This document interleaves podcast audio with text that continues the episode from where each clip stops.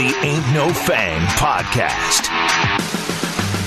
From Arizona Sports, Ain't No Fang. Do we have to talk about the Diamondbacks? Can't we just talk about the Suns? Oh, I wish. I'm Steve Zinsmeister. That's Derek Montilla here on the Ain't No Fang podcast. Cody has ditched us for vacation for the second week in a row. What? How much time off does he get? Wow. There's no way. There he's got this has to be unpaid at this point. Oh, we don't pay him. Oh, okay. Of course. Okay, that makes sense. Just you and I are getting paid for this. Oh, good. Um, it's funny because there's not a whole lot about the Diamondbacks that I even want to talk about, but there are some things we have to talk about. hey, Steve. They won a series for the first time in 66 days. They've won as many games in the month of July as they won in the entire month of June. Put it to you that way. That's gross. So not great.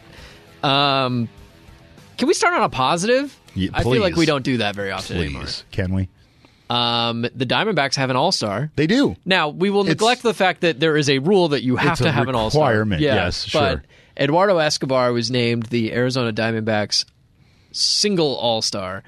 Um, it's I think, funny. I think he deserves it, but at the same time, we already know that he's a highly coveted trade object at this point. Do Yeah. we really need to put him on display nationally for all the teams to lust after him? Yeah, well, actually, that might be what the front office is looking for at this point. I, think don't know. I think it is. Uh, it's funny. Cody and I were texting uh, maybe a week ago, and he was like, "Who's going to be the the All Star for the team?" He's like, "Is it Pavin Smith?" And it, and I was like, "Oh man!" Like he Pavin had a good first month, He sure probably. Yeah. But, Um, but he really cooled off there after a while. He really did, and I'm I'm still impressed by his. I would I would still call this a breakout for Pavin Smith. I mean, like he's at least morphed into some role at the major league level, which is a positive. But Absolutely. but if that was your All Star, I would have been very disappointed. Eduardo Escobar is having a good power season. Great power season. A lot of homers, Yeah. drives in a lot of runs on a bad team.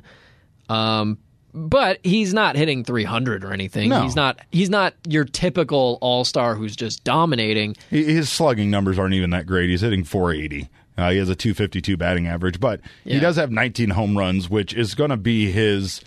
Uh, this is going to be his. If he keeps on this pace, the second most home runs he's ever hit in a season outside of the 2019 year that he had. That was phenomenal with 118 RBI. Uh, he does have 58 RBI, which is substantially high for this team, considering how bad this team has been.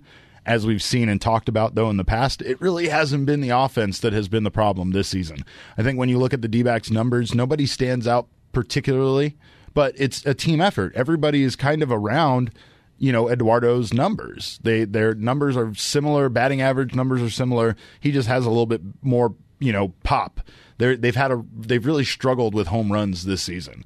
Uh, Escobar has been the the one person that has not struggled at the plate when it comes to to the big fly. They have 78 home runs this season, The- the which is least. the 29th Oh, in baseball. they were dead last for. A minute Yeah, we jumped so. somebody. Yeah. Um, The not that I'm impressed. The Pirates, I'm assuming. But like you said, it, it's a bit concerning not only to be 29th, but when your only home run hitter is also your big trade chip.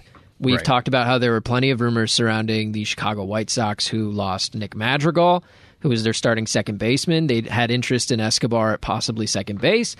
Um, don't forget the White Sox also good team still. They lost Eloy Jimenez, uh, Luis Robert for a time, so I don't know. That that still looks like a possibility. There are certainly also rumors that the White Sox are interested in Adam Frazier, who is the All-Star second baseman from the Pirates and one of the better contact hitters in baseball right now. So I would think the White Sox would probably prefer Adam Frazier to Eduardo Escobar, but Escobar would provide a different thing. He would provide more pop. Sure, I think Escobar. He started his career with the White Sox, so there's that. They're just coming back to the team. I don't he think I realized that. began his major league career with. Then you also have the fact that he, uh, you know, I, I think a lot of teams might see the situation here in Arizona and think once he's out of it that he could flourish elsewhere. With the pressure off, with a team like the White Sox that's offensively very good, Stacked. you know, stacked. There's not that same level to be the guy. You know, and I think that that's something Lovullo has touched on on a couple of uh, occasions. I think he has mentioned it when it comes to, you know, the pressure that certain guys might be feeling and why why why certain guys were struggling at the plate. Uh, and I think he's also been a little bit let down by it when it comes to the fact that nobody that's been given opportunities, for instance, like the bullpen, some of the bullpen guys that have been called upon haven't, you know, confidently taken the opportunity and tried to, you know, run with it. Uh, I think Escobar probably, you know, would we we probably would see his batting, you know, average increase a bit and some of his numbers go up on a team that he didn't have to be the guy on. And I think that that could be something that, you know, it it's going to upset us as fans of him of, of this team to see him go elsewhere and do really good. But he's one of those guys I think you're going to continue to root for, eh, you know, elsewhere. I think he's just he he has been a sincerely genuine, uh, dedicated member of this team, and it's going to be rough to see him go. But I think you know people will still root for him, uh, you know, wherever he goes. I don't want to get too far ahead of ourselves. It's not like he's been traded. There's been rumors for like a month now that he's going to get traded to the White Sox, and it seemed close at times. Steve, Steve, he's the he's the only representative in the All Star game. He's Yeah. going to go up there and he's going to go two for two with six RBI, Wow, and he's What gonna, a night. He's going to win the game for the National that's, League. that's MVP status. Oh man! Well, that's what I'm saying. If that could happen, then like maybe we could get a little bit more in return for him. maybe they know what they're doing as far as sending him to the All Star game, like you said, Yeah. and having him, you know, kind of be on display nationally. He's not know. a starter. Um, let me do this actually. So let me read you the NL starters, and you tell me if uh, people got this right. Um, the catcher is Buster Posey. I think he's been the best catcher in the National League. Carson Kelly had a shot, but then he got injured for the second month. Sure. Uh, first base is Freddie Freeman. He won an MVP last season. That certainly helps. Uh, second base, Adam Frazier, we talked about, uh, who has had this emergence this season. Fernando Tatis at shortstop, probably the best player in baseball. Absolutely. Uh, Nolan Arenado. Might go 40 for 40. 40, Tatis? 40 and 40, yeah. yeah, he might. He might. Uh, Nolan Arenado at third base. So he continues to dominate third base for the National League. Okay. Are you against that one? I you don't like that one? I do, you know the problem is is that I only saw him, you know, in the series here against the Diamondbacks a couple of times and he just didn't I think he did have a home run because that's what he does, but I think otherwise he, you know, was kind of struggled a bit at the plate. Uh I I don't know. Yeah. I mean, that's probably more of just his all-star status already and right. you know, he still has good numbers. Ronald Acuna Jr. in center field, one of the top five players in baseball, Absolutely. easily top three, probably. Yep. Um, here's what's interesting: the corner outfields in the National League are both from the Cincinnati Reds, Jesse Winker and Nicholas Castellanos. Yeah, Castellanos is a that's a no-brainer, but He's a monster. yeah. Did you see? I, I saw a Deadspin article the other day that I had to click on because it totally baited me into it. The caption, I, I think the headline was something like Nick Castellanos has mastered the art of the inappropriately timed home run. Oh yeah. So, Oh, you that's- remember that's last been year- the big joke on Twitter. Have you not seen these I- tweets? yeah, that's where I saw it. That's where I saw it. So, uh, remember last year when Nicholas Castellanos hit a home run in the middle of uh, was it Brennaman's apology?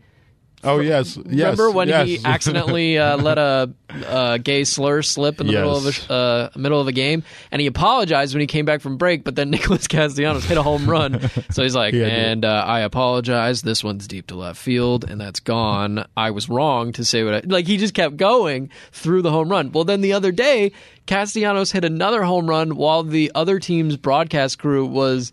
Uh, like eulogizing a former employee no, Yeah. no, no. Yeah, he hit it. They were like, "Well, this is certainly not the greatest time for this to happen, but we will push through." They like apologized for Nick Castellanos hitting a home run in the middle of their eulogy. How dare you, Nick Castellanos? Yes, it's fantastic. By the way, he should be an all star just based on that. Uh, Yeah, absolutely. By the way, Jesse Winker hitting 301 with 19 home runs and 49 RBI. So numbers pretty comparable there. Besides the batting average to Escobar, Higher average though. a little bit higher average. Yeah, What did you say his average was? about 50, uh, 301.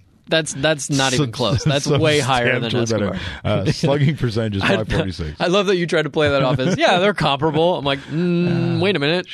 I think I heard a number in there. Shut up, Steve. Uh, American League. Shohei Ohtani is going to be the DH and and he's, probably is going to pitch. and he's going to be in the home run derby. And he's going to do the home run. He's going to be the whole weekend. The whole All. What do they call it? All Star Weekend. yeah, I think so. Even though some of it happens on like Monday. I don't even know if it's on. Yeah, I don't know. I don't know how that works. Um, Salvador Perez at catcher. He has certainly had a comeback season. And has been awesome. Vlad Guerrero Jr. is at first base. He might be the best pure hitter in baseball this year. That Blue Jays team is very dangerous. Speaking of them, Marcus Semien is at second base. Yep. Uh, he's certainly had a great year switching positions to second base in order to play for a good team. Xander Bogaerts, who's been sneaky good the last couple of seasons at shortstop from the Red Sox, also from the Red Sox, Rafael Devers is at third base. I love him personally. I think he's great. Teoscar Hernandez in left field. Uh, the Blue Jays have been great. I don't know that I would have thought of him to be a starter in the outfield for the American League. No, Am I wrong? no, but it's. Uh, I, I think a lot of it is early performance. You know, and and yeah, he kind of had a breakout season this year, so uh, that's been a tough division too. I think that's the other thing. It, it's it's hard to think about the Blue Jays and Yankees being good at all in any way, shape, or form. but then you look at their record, and they're Yeah. both. You know, uh, I think the Blue Jays are like a half dozen games above 500, and they're nowhere close to the Red Sox with how good the Red Sox have been this season. Uh, Yankees, speaking of, Aaron Judge is in right field and Mike Trout in center, despite the fact that Mike Trout uh, has been injured. So I don't think that's actually happening, but I don't know. Um, Why do they do that? Why do they just because they it's a wanna, fan vote. Oh, okay, it's a fan vote. So the fans voted in He deserves to. He's the best player in baseball. no, I know, but I'm just he saying. deserves to be there. It's just It's- he hasn't played. It's an All Star game. while. It's not a Silver Slugger Award or a Golden Glove. It's a it's Right. voting people in to play in the game. I don't think uh, injured players should even be eligible to be voted upon. But because wasn't his injury before Um, voting started? Probably. I don't know when voting started officially, but probably. Get your act together, MLB. Well, and I've always been an advocate of all star voting in its ideal form should include how that player did the previous season. Because Valid. really, like, I hate to bring it back up, but you knew I was going to. Uh, Jake Lamb went to an all star game and he had a good month and a half in his career. God, the Jake Lamb slander will And never And he gets to go to the all star game. It's amazing. no, but you see my point. Like, Yeah, you don't no, have to be yeah, good for very long to be an all star. Your point is that you hate Jake Lamb. That's your point. We've established that. I can Steve. neither confirm nor deny. I don't think the guy's even playing baseball right now professionally. I don't know. Yeah. I can't. Well, I don't spend a lot of my free time looking up Jake Lamb statistics. I'm- I used to. I don't believe. Believe that. me, I used to. You think they got most of those rosters right though? Uh, yeah, I think so. I like the fact that it's a lot of young players and newer guys, newer names. I think MLB does a terrible job of marketing players. I thought that they Yeah. did such a good job when I was a kid. I knew so many players that I had no business knowing, and a lot of that was obviously due to Sports Center and the way that baseball used to be covered on Sports Center when especially in the middle of the summer when there wasn't any other sports going on. I think that baseball in general did better marketing towards kids to get kids familiar with baseball and baseball players and get them interested in the game. I just don't I don't know. I, I have a kid. I don't see that marketing towards them. I don't see on like the Cartoon Network or other thing commercials with like Ohtani or other, you know, up and coming superstars that you want to market in any kind of, you know, kind of thing to introduce and try to get people excited. They used to do dumb commercials and cartoons and all sorts of stuff when I was a kid to try to get people into the game. I think that's the thing that's missing. I, I think NHL does a terrible job at it too because I think they they did a better job when I was a, a kid. I just I don't know where where the thought process is as far as getting the next generation of fans to fall in love with the game, but you gotta you know you kind of have to do that. You know, I think if of- you're baseball, this weekend needs to be all about Shohei Ohtani. absolutely I know that like in baseball traditionally they like to make whatever the home team is, they like to make it all about them. Yeah. And this year was supposed to be in Atlanta and for political reasons it's not going to be. Well, and now they were going to do this whole big thing for Hank Aaron, which I think is still happening, but the game is actually in Colorado and Trevor Story's in the home run derby and like there's always this fanfare around the home team, but if you're baseball, you need to focus 100% of your attention on this guy Shohei Ohtani who is incredible and he plays both ways. He's a hitter, he's a pitcher. He's going to be in the home run derby. He might he might hit and pitch in the All-Star game. If they're smart, that's going to happen. he is an incredible person. Just everything Right. about him, he's fascinating. He sings to himself when he's on the mound. His facial expressions are priceless at times.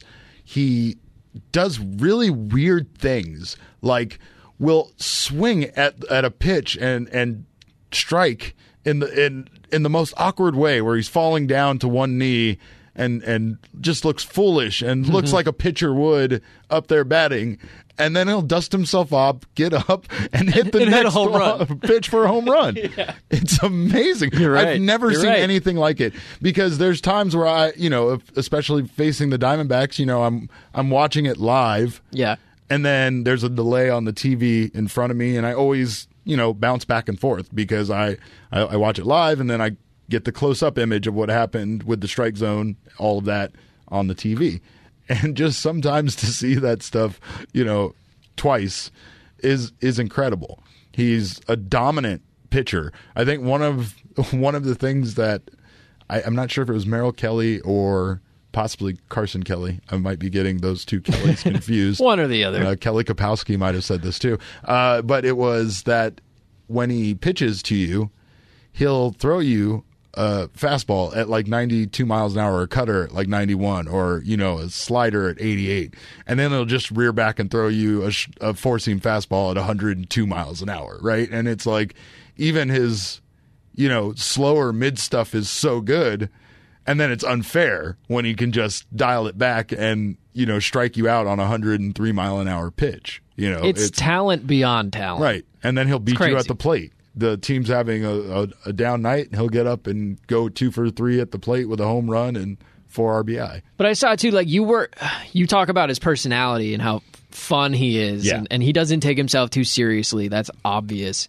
And I feel like you kind of have to be that way to play as much as he is, to pitch every fifth day and also hit every single day. Yeah. Um, I saw the other day there was like a one of the bats broke, and he ran over and picked up the the barrel end of the broken bat, just like the shard of the bat, and ran it over to the other team and handed it to them. Like he cleaned up the field in the middle of the game. Like There's people to do that. there They- are they- players in baseball, like 99% of them, who don't even have the time of day to take their helmet off and take it to the dugout. They just like sit there and wait for a bat boy to come and get it.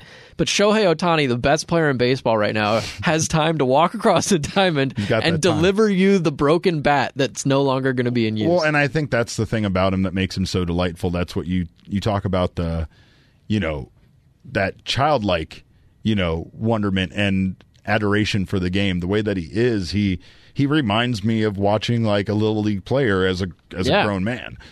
I just I can't help but like him. You know, he he's an opposing player. He's dominant. There's few of those that I like being a D-backs fan deep down inside, unless they're on our team. You know, it's Right. it's not something that's a likable feature to me. like players, when they come to town, you're like, you know what? If they hit a home run, I'd be okay with it. Right. Exactly. I want my team to win, but I also want to see him hit like a 480 foot bomb. He's absolutely that guy. Yeah. He's absolutely that, that guy. And it I, felt different when the Angels were in town a few weeks ago. yeah. Oh yeah, it did. It felt Like, like, a lot he- of people were there to spectate and see Ohtani. he pitched on a Friday night, I think it was. And I remember thinking, like, I didn't end up going to the game, but I remember thinking, if I'm going to go to a game this weekend, it has to be Friday. Right. Because I to have to see that guy. And there's not a lot of those dudes in the league anymore. right. Right. You're absolutely right. Definitely none that play for the Diamondbacks. So let's talk about the home run derby. By the way, Ohtani's in it. Juan Soto from the Nationals is in it. Salvador Perez, catcher from the Royals, is in it. He's got over 20 home runs already. Yeah. But then we start getting into once again uh, Pete Alonso.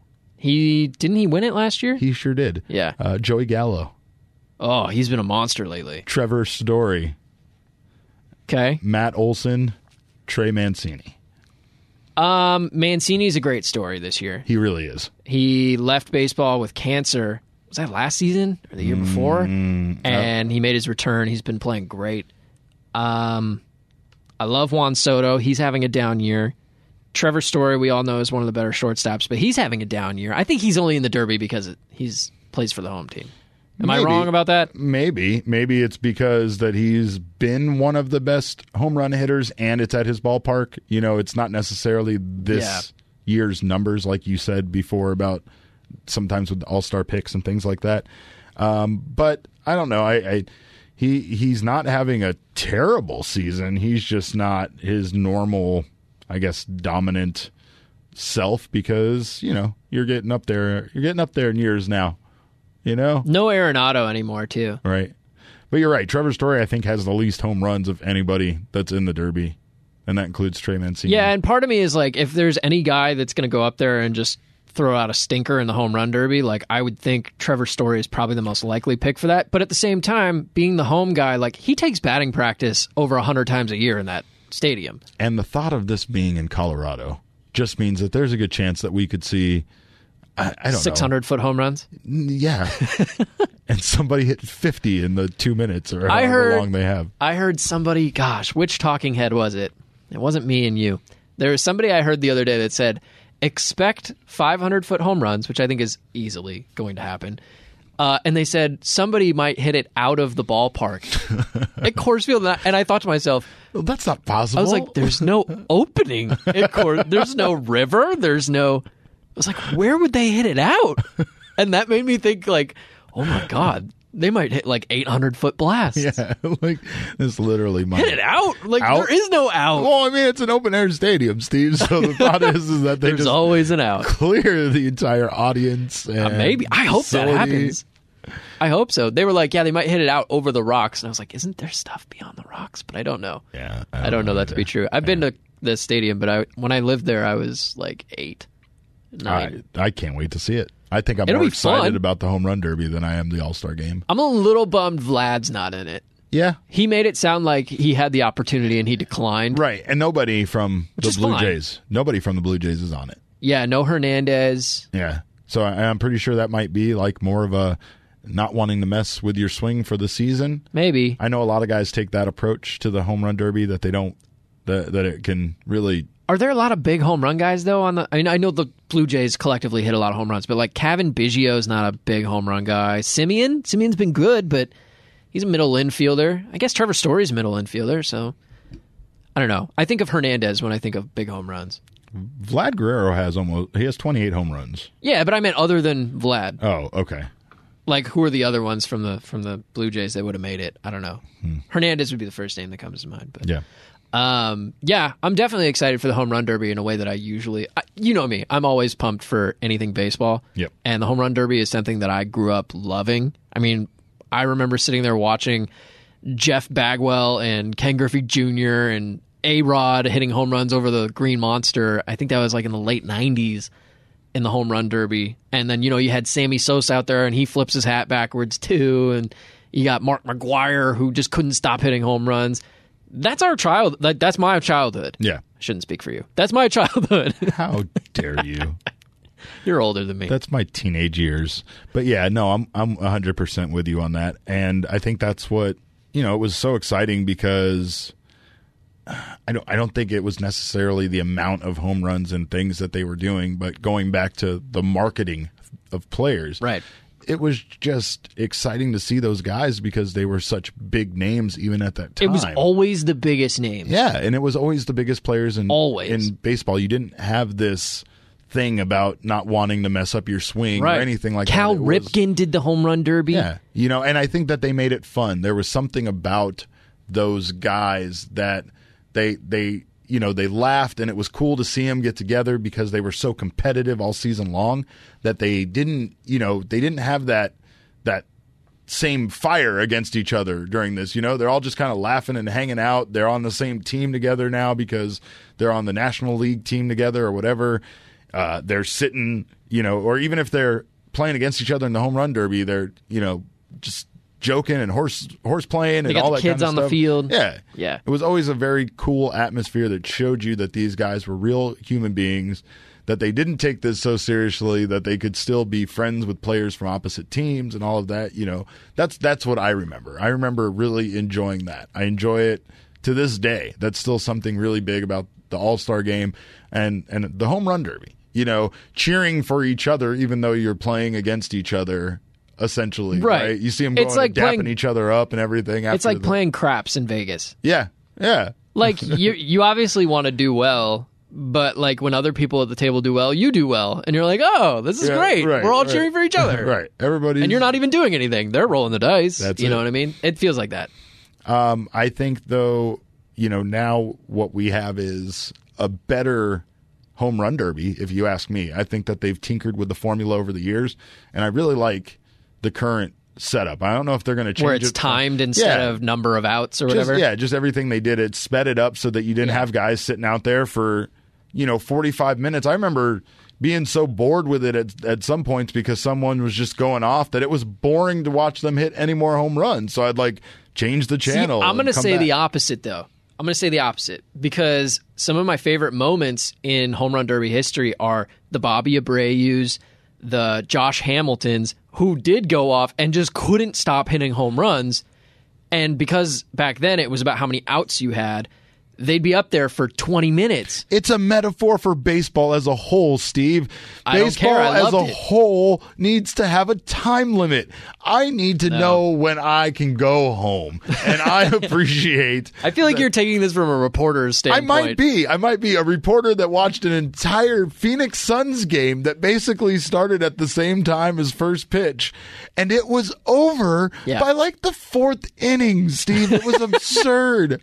I couldn't believe that it was in the fourth quarter already. When I look up and we're That's at a the bad bottom sign. of the third. Bad sign. Oh, baseball takes so long, and I like this though. I like the system. I It's like, good. you It's know, better.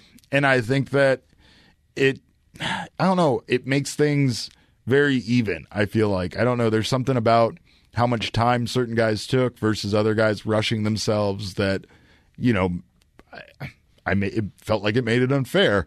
You know, it's like you're kind of being dumb. You have all the time in the world. Take your time. Walk away. Call a mess- timeout. Mess with your glove. Do whatever it takes. Yeah, like Right. they they kind of left it more open ended, and now you know everybody's in the same time limit that they have to. You're on the clock. Hit as many home runs as they can under the pressure of the clock. right. And I just dig it. I like it, and I think that it makes it something that's more enjoyable to a broader audience versus what you like, which is you know 45 minutes of Josh Hamilton hitting home runs. I've rewatched that home run derby. What? Yeah. that's insane. Not the whole derby, just Josh Hamilton. Just his part. He also has one of the greatest swings of all time. yeah, he really does. Uh, I hope somebody hits it out of the stadium. I hope that happens. I don't know if it's possible. I don't hope- either, hope but I'd like to see happens. it. I hope they have cameras on drones to catch it. Did you see uh, John Sterling calling the Yankee game?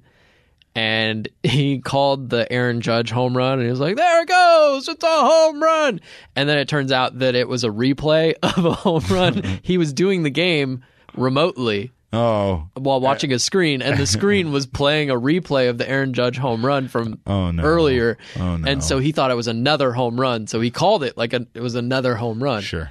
And then he was like, "Oh, that was a replay." I've I've made similar mistakes in my article, Steve. I Have can you? It's hard. It's hard to keep track of everything in the way like when you're covering a game that you have to, you know, keep track of all of these details. I don't have somebody else feeding me stats and providing me with information. So I feel like we I should be able to get you an assistant. Oh, I oh yeah. I We won't pay them, but Uh, we don't pay fine. Cody. We, Cody can be your assistant. I could find at least five people that would accompany me to a game and dig stats for me while I ate snacks and, you know, played on Twitter, which is, you know, what I like to do what I do. at games. and you just revealed your whole strategy. Stop. Um, I'm gonna read you some statistics. You tell me, um, good or bad. I already know the answer, but they're, Hmm. They're all bad. yep. Uh, 29th in home runs. We talked about that for the That's Diamondbacks. not great. Okay. What about 29th in stolen bases? Oof. And, and we got rid of Tim Locastro. So we got slower. So there they go. How many stolen bases did he have? Over 10? Do you think this season? That's a good question. Because they only have 20 on the season. let me get my uh, let me get my assistant on that. All right, you look that I'll up while I get to the you. next. Uh, they're 30th in wins. He had five home uh, five stolen bases. Okay, so he had a quarter of their stolen bases. Yeah. And then they traded him. 30, 30th, 30th in wins. That's not great, but it's better than being 29th in wins. Uh, 29th in ERA. That's really bad. Current team ERA is 5.26. W- would you imagine what it would be without Merrill Kelly, especially wins wise as well? Good lord. Really, really bad. Yeah, so those are some of the key stats I wanted to I want to I want to read some key stats for you. Oh, please do. Uh, Taylor Widener, 10 day IL. Madison Bumgarner, 10 day IL. Cole Calhoun, 60 day IL. Yeah. Zach Gallen, 10 day IL. Christian Robinson, day to day. Ketel Marte, 10 day IL. Uh, Tyler Clippard, 60 day IL. Carson Kelly, 10 day IL. Seth Frankoff, 60 day IL. Taylor Clarke, 10 day IL. Chris Devenski, 60 day IL. Luke Weaver, 60 day IL. Uh, That's a full team. that's, that's basically a starting rotation, uh, relief pitching, Yeah, half a bullpen. half a bullpen, and Couple starters. A couple of starters. In the, uh, you got a catcher, you got Ketel Marte that can easily play two positions in a single game.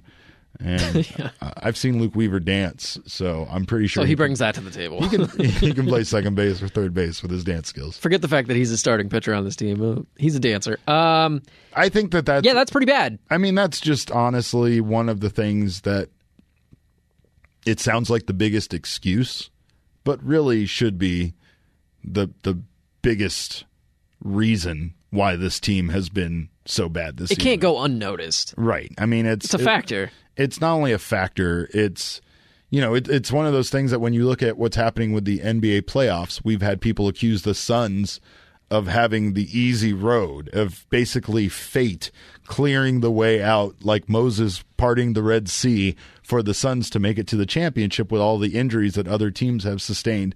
In a lot of those cases, they're merely talking about one starter going Yeah. down, Right. or one crucial player going down. At what point is it your fault for designing your team where you depend so heavily on, On one, one- or two players, Two players, and when one goes down, you're you're screwed? Right. Now, with the Diamondbacks, what you had was this guy right here. The audience can't see, but I'm pointing at myself. Uh, you always are. we have uh, this guy saying at the beginning of the season that their biggest problem was, was depth. Yeah, and it was. They didn't address the depth. They merely got a couple of veteran guys for their bullpen. Who didn't pitch? And Clippard hasn't played at all. Right. At least Joakim Soria got himself into a position to finally have have a good outing, and he got One good outing. he got a save. We're what three months into the season? Well, it was it was a game that was kind of critical, to be honest. It Yeah. was the game that won them the their first series in 66 days, and that's got to be a big relief going into the All Star break, just to have that kind of monkey off your back to be able to win two in a row. You know, all of that kind of stuff. I think the biggest thing was we were kind of careening in that game towards another bullpen blowing it situation. You know, we had a, I think it was um, Joe Mantiply couldn't get a single out. You know, gave up a bunch of runs in his in his short appearance. It was a game where Humberto Castellanos started, uh, first start of his career, and basically gave gave the Diamondbacks everything he could, and had a really good outing for four innings, but was on a limited pitch count.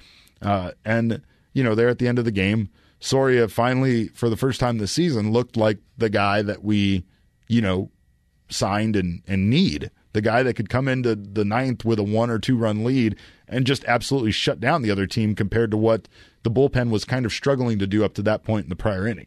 It's not good when I I get all those emails that you get from the team that say like we're calling up X player Yeah. and we're sending. It's never we're sending down a player. It's we're sending them to the IL. Unfortunately, is Right. the email we get the most. It's not good when ninety percent of the emails I've gotten in the last two weeks I don't even recognize the name of the player. Yeah, well, Uh, that's going to happen. Brett De De, DeGeis. Yeah, Did I kind of nail that? kind of. Jake Faria. Jake Faria has had three starts, I know Joe Mantiply, but four starts now. Probably shouldn't. Uh, Jordan Weems, I don't know much about other than I think he came from the Athletics. Uh, Bryan Holaday, I know nothing about.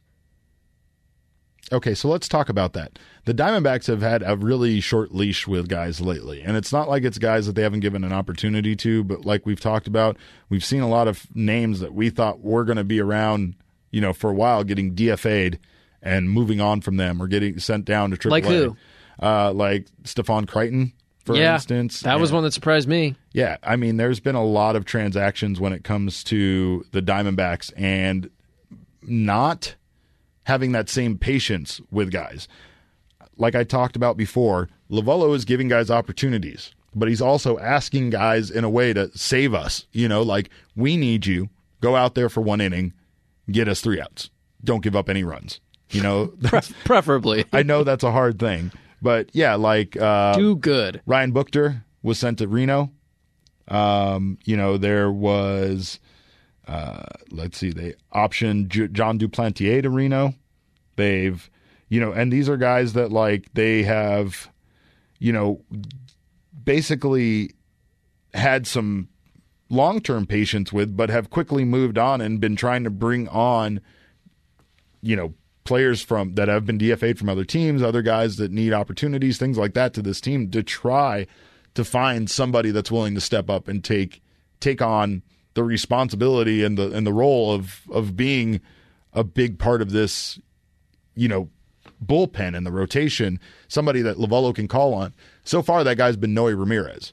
Noe Ramirez has been the guy that, you know, even when he gives up a hit or two, all of a sudden can just switch it on and and go lights out, get the next three outs and get out of the inning without giving up, you know, any damage. He has been one of the few diamonds in the rough for the bullpen. I just think that they're out of time to wait for guys to come around. You know, they give them a ball, the ball for five or six games in a row, and if they can't do it, they they're moving on. Yeah, well, you're trying to balance two things if you're the Diamondbacks now, and neither of them are winning at this point. Uh, for me, what you're trying to do is balance how fresh your team is. Usually, that is more pitching associated. Sure. Like how how you know you got to have fresh arms to pitch the next day. If you if you throw eight guys out there on any given night, you got to have somebody who can pitch the next day. So you're weighing freshness of players versus long term outlook and how many opportunities you give them. So right now, it feels to me like they're leaning a little bit more on the fresh than they are on the long term outlook of some of these guys. I, I feel like it's a weird combination because at one hand it who who cares at this point? So Lovullo and his you know maneuvering at times feels like they're still actively trying to win baseball games, which sounds crazy to me at this point that they're still actively trying to win baseball like, games. why? I think I think that they feel like they could still make a big push and at least have some success, something to hang their hat on that they came back, they fought back. They didn't let this season roll over on them and turn it into not a season where they make the playoffs, but a season that they don't, you know, look as terrible as they have over the months of May and June. Um, it, some encouraging news is that Cole Calhoun has been sent on a rehab assignment to the Hillsboro Hops. Could be back. So he could be back. I don't know when his 60 days is up, but you know that's a very encouraging sign. I feel like I've heard Lovullo talk quite a bit about getting the guys back, getting the band back together, getting all of these guys back because the timeline seems to kind of be matching up where they could be getting Madison Bumgarner and Zach Gallen and Cole Calhoun all back from injury all at the same time, getting Ketel Marte back. So it's like once this team is 100% back together, it could be very interesting to see if they turn things around. But at that point, what are you what are you accomplishing? What are you accomplishing? You're absolutely And I'm not right. saying you have to tank the rest of the season. And I, I've always been the person who says in any sport, no player is going out there and trying to lose. no. I don't think any player in any sport does that. I think- and no team tells them to do that. But at what point do uh, you just said turn things around?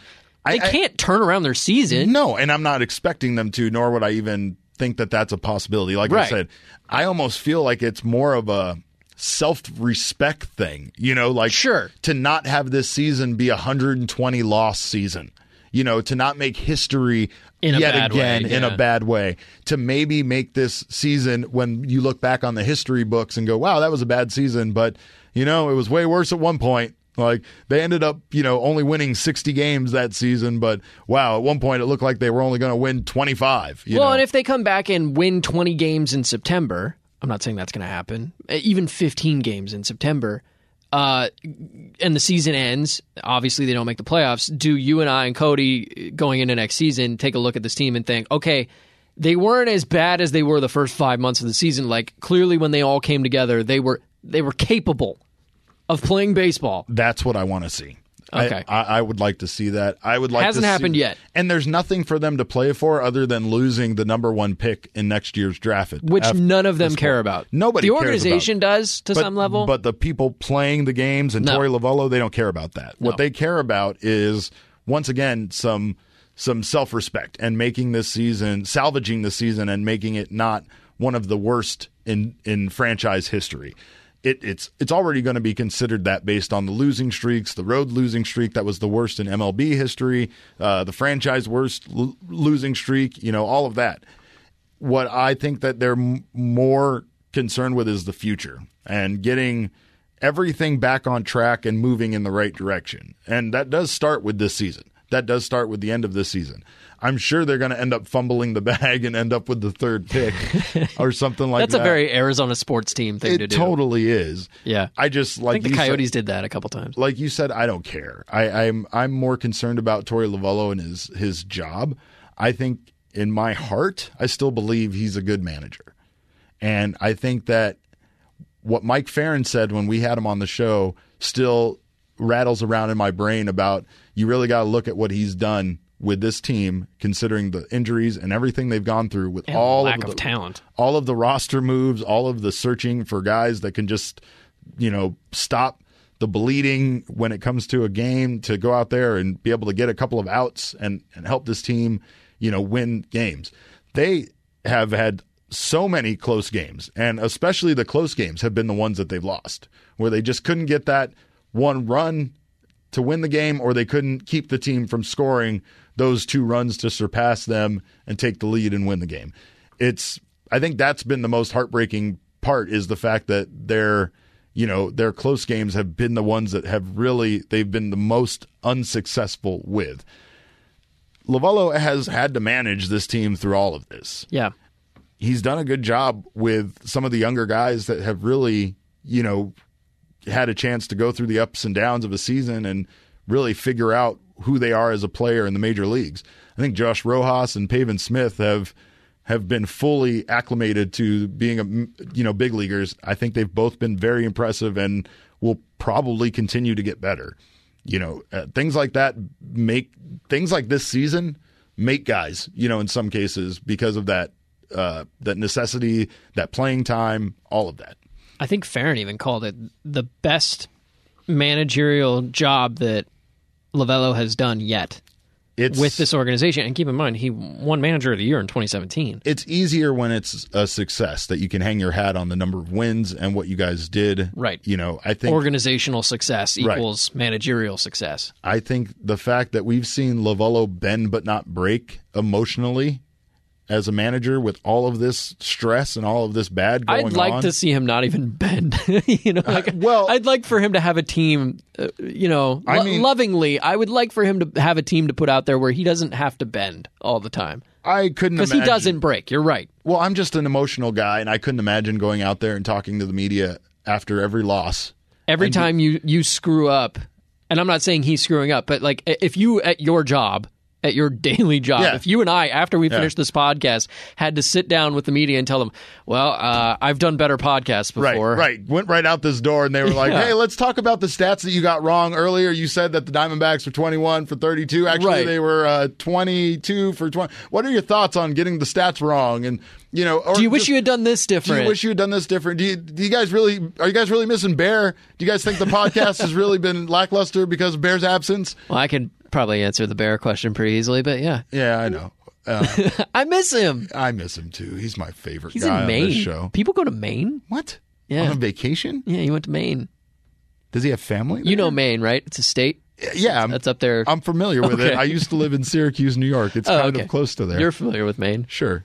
Those are still several states away, aren't they? Yeah, but you it's weird. You can Okay. We live in a desert that's wide. The Northeast is all very close. You to can it, get yeah. from one place to another in like 45 minutes. It's crazy. I'd be remiss if I didn't mention this. I started on a good note. I'm going to end on a good note. I know you love this guy. Stuart Fairchild got called up. Stuart Fairchild, part of the Archie Bradley trade. Stuart Manchild Fairchild. Oh, there it is. got That's the called nickname. up. Um, I don't know that that should uh, spark intrigue in any Diamondbacks fans, but I know you love him.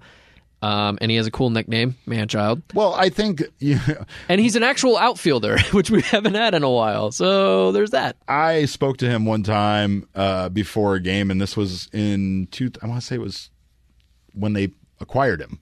Um, Last year? Yeah, Yeah, last year. Like he came uh, to the ballpark, I think, just after the acquisition to just see Chase Field and stuff. He wasn't playing or anything like Right, that. Right, like the introductory Yeah. press conference or whatever. Yeah, yeah, and he was out on the field and he was talking to a couple of us, and he was just I don't know. There was something about him that that struck me as being a real bright guy, like athletically gifted, and just excited to play for the organization. And I, I don't know. I thought I thought very highly of him. Uh, I've seen some of his, uh, like some of the video from him playing for the Reno Aces, and he looks like he's really come along. You know, he looks uh, like he's put on a lot of muscle and he's bigger. And man, he was he was doing a great job for Reno. So I think I think that it's sometimes hard to expect them to continue that success.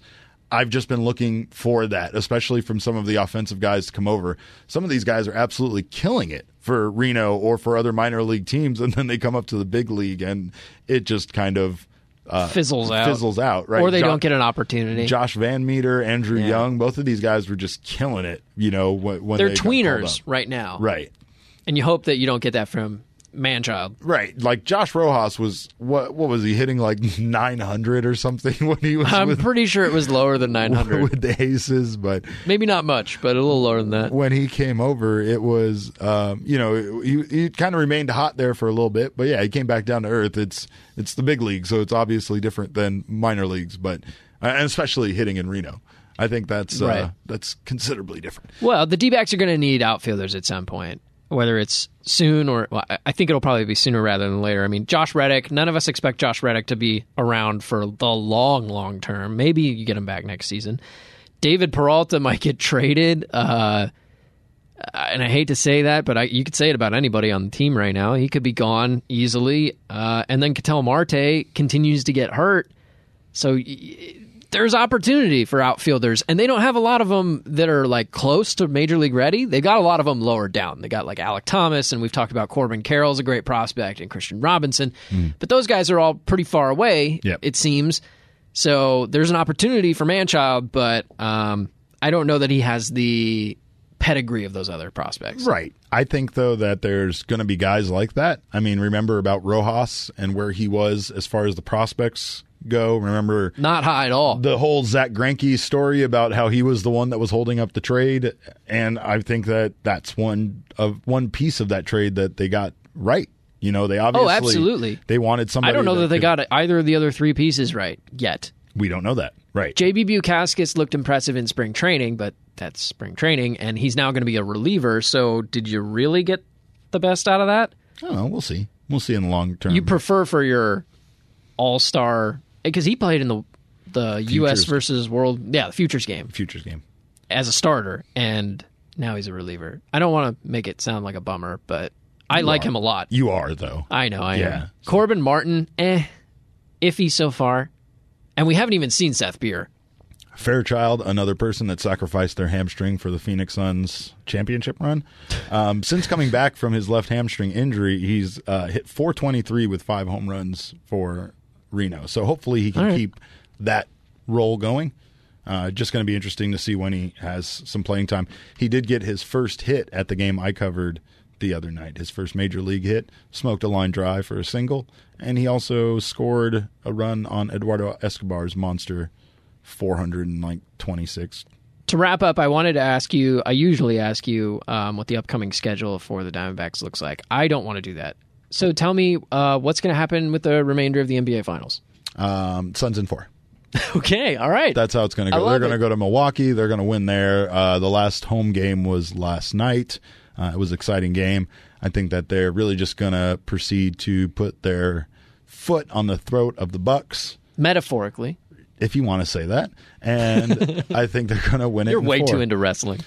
I think that this is the best Suns team I've ever seen. Does that include '93? Absolutely. Okay. There's something about the 93 team that was still like I remember being mad about trading Jeff Hornacek for Charles Barkley. Yeah. Right? I remember Okay. I remember that being even like a thing that was like ma- the people in my household were mad about, You're like right? no, and then Well- you, then you see him play, and you're like, okay, wait a minute. Yeah, and I think there was a thing about. I might be okay with this. There's a very similar thing. If we're going to really talk Suns, let me let me get into this. Oh, boy. there was a very similar thing to us acquiring Chris Paul, which was that the Suns team back then were very.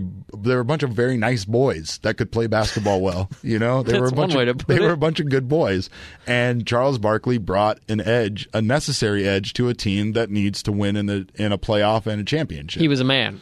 It's not the man thing. It's the fact that there is nastiness in basketball, and you can either be the perpetrator of the nastiness or part of it, or you can be a victim.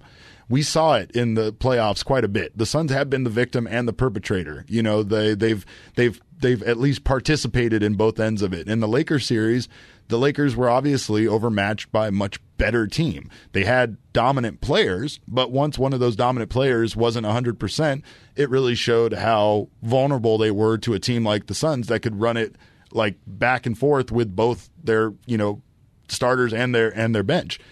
Uh, I think that's the one thing the Suns have over every team, but this team was a bunch of nice guys. They were a bunch of young guys. Getting Chris Paul and bringing the edge to this team is that the difference maker when it comes to the playoffs. You know, we've seen it with the Clippers. We saw it with every series just about. I mean, honestly, the Nuggets and this Buck series has been the nicest series, you know, or at least civil series so far. I mean, the the Bucks, least physical, the least physical. Well, just the Clippers least, were the most physical. the least nasty. You know, like and to be honest, the Suns are doing more flopping than the Bucks are in this particular series. But I mean, it's not getting physical. It's not getting yeah, it's not getting like in a in a way where tempers are flaring or anything like that. People are just playing basketball, and both teams are playing really good basketball. The Suns are just a better team, and I can't help but take the fact that I met Suns and Four guy yesterday at Chino Bandito as anything less than a sign. That's a sign. that we are in fact going to win